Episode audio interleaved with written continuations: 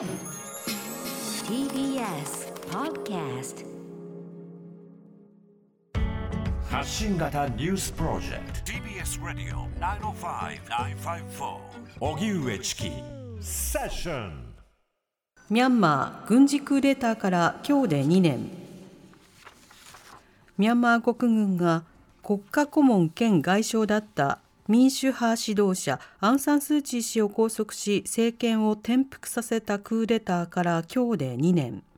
これに合わせ民主派は軍政に抗議するために外出を控え経済活動を止める沈黙のデモを呼びかけました。一方政府は昨日の声明で民主派勢力が武闘闘争を続けているとして現状は通常の状態ではないと主張。今日が解除の期限だった非常事態宣言を延長して8月1日までに実施するとしていた総選挙を先送りする可能性をほのめかしています。そのような中ミャンマーの人権問題を調査している国連のアンドルーズ特別報告者は31日報告書を公表。この中で日本や韓国などミャンマーに対して制裁を見送っている国に対し直ちに制裁を科すよう勧告すると訴えた上で日本に対して防衛省が国軍からの留学生を受け入れている状況があるとして直ちに国外追放するよう提言しています。衆議院予算委員会で質疑。国会では今日衆議院で3日目となる予算委員会が開かれ基本的質疑を行っています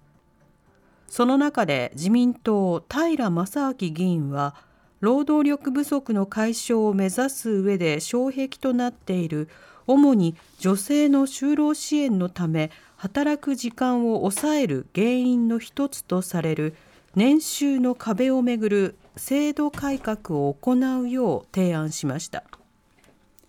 これに対し岸田総理はパートタイムや非正規労働者が希望に応じて収入を増やせることが重要だ。政府として幅広く対応策を検討すると述べ制度の見直しを図る考えを示しました。一方立憲民主党の西村智奈美代表代行は旧統一教会と地方議員との関係をめぐり自治体の議員で旧統一教会との関わりがどのくらいあったのか自民党で調査を行うべきではないかと正したのに対し岸田総理は統一地方選挙の前に具体化すべく努力しているとした上で当面の取り組みとして全国の自民党都道府県連と意思疎通を図りたいと述べるにとどめました。宮台真司さん殺人未遂事件容疑者の男の死亡を確認。東京都立大学教授の宮台真司さんが去年11月都立大学南大沢キャンパスで刃物で突き刺されるなどして重傷を負った事件で容疑者の男が死亡していたことが分かりました。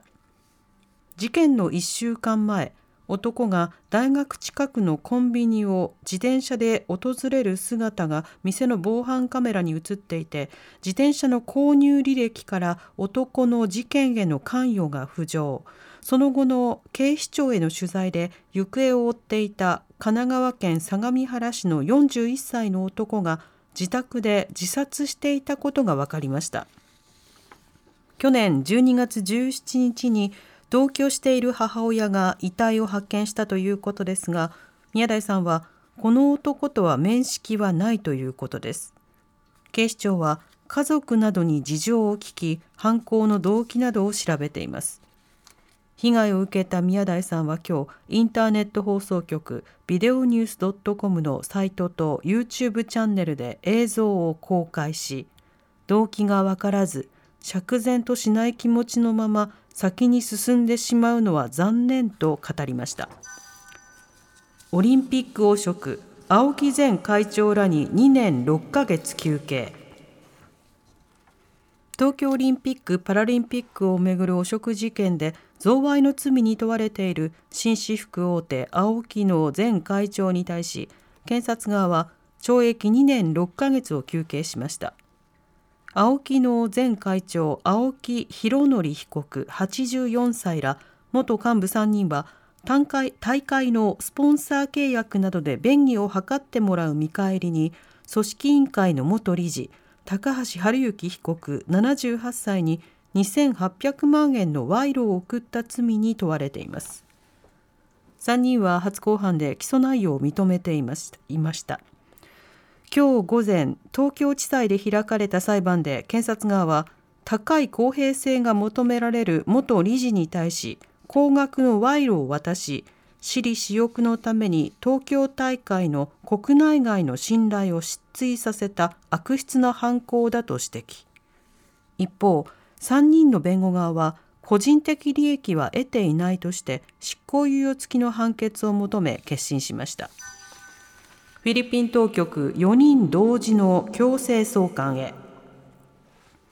全国で相次ぐ強盗事件との関連が疑われている特殊詐欺グループの4人についてフィリピン当局は4人同時に強制送還する方針を決めました。フィリピン法務省の広報担当者が先ほどメディアの取材に応じ明らかにしました。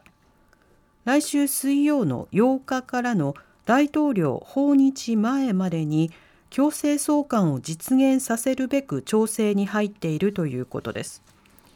4人の送還をめぐってハードルになっているのがフィリピンで進む裁判でまだ手続きが進行中の3人の事件についてはあさってまでに棄却できるかどうかの判断が裁判所で行われる予定との見通しを明らかにしています。長周期地震動の情報提供スタート。高層ビルなどに被害をもたらす長くゆっくりとした地震の揺れ。長周期地震動について気象庁は今日正午から新たな情報提供を始めました。長周期地震動は地震で発生する周期の長いゆっくりとした揺れで高層ビルや石油タンクスタジアムなどの大きな建造物が影響を受けやすいとされています。長周期地震動の揺れの大きさは震度ではなく階級で示され一番大きな階級4は張って動くことしかできないような極めて大きな揺れでその次に大きな階級3は立っていることが困難な非常に大きな揺れとなります。気象庁は階級3か4が予想される場合に緊急地震速報でいち早く強い揺れ揺れへの警戒を呼びかけます。また実際に長周期地震動の階級3か4が観測された場合は速報での情報提供を行います。TBS ラジオでは長周期地震動の階級3か4が観測された場合は地震速報と同様に速やかにお伝えしますえー、相談窓口のご案内です。まずは心の健康相談統一ダイヤル全国どこからでも共通の電話番号に電話すれば電話をかけた所在地の公的な相談機関に接続されます。電話番号申し上げます。0570-064-556 0570-064-556続いて寄り添いホットライン。さまざまな困りごとの相談はお電話の場合は0120-279-338 0120-279-338寄り添いホットライン電話のほかチャットや SNS などの相談にも対応しています。おしまいにチャイルドラインです。基本的に18歳までの方に対応しています。番号0120-99-7777 0120 0120-99-7777毎日午後4時から午後9時までの対応となります。以上デイリーニュースセッションでした。この後は交通情報天気予報に続いて特集メインセッションです。TBS Radio 荻上チキセッション TBS Radio 905-954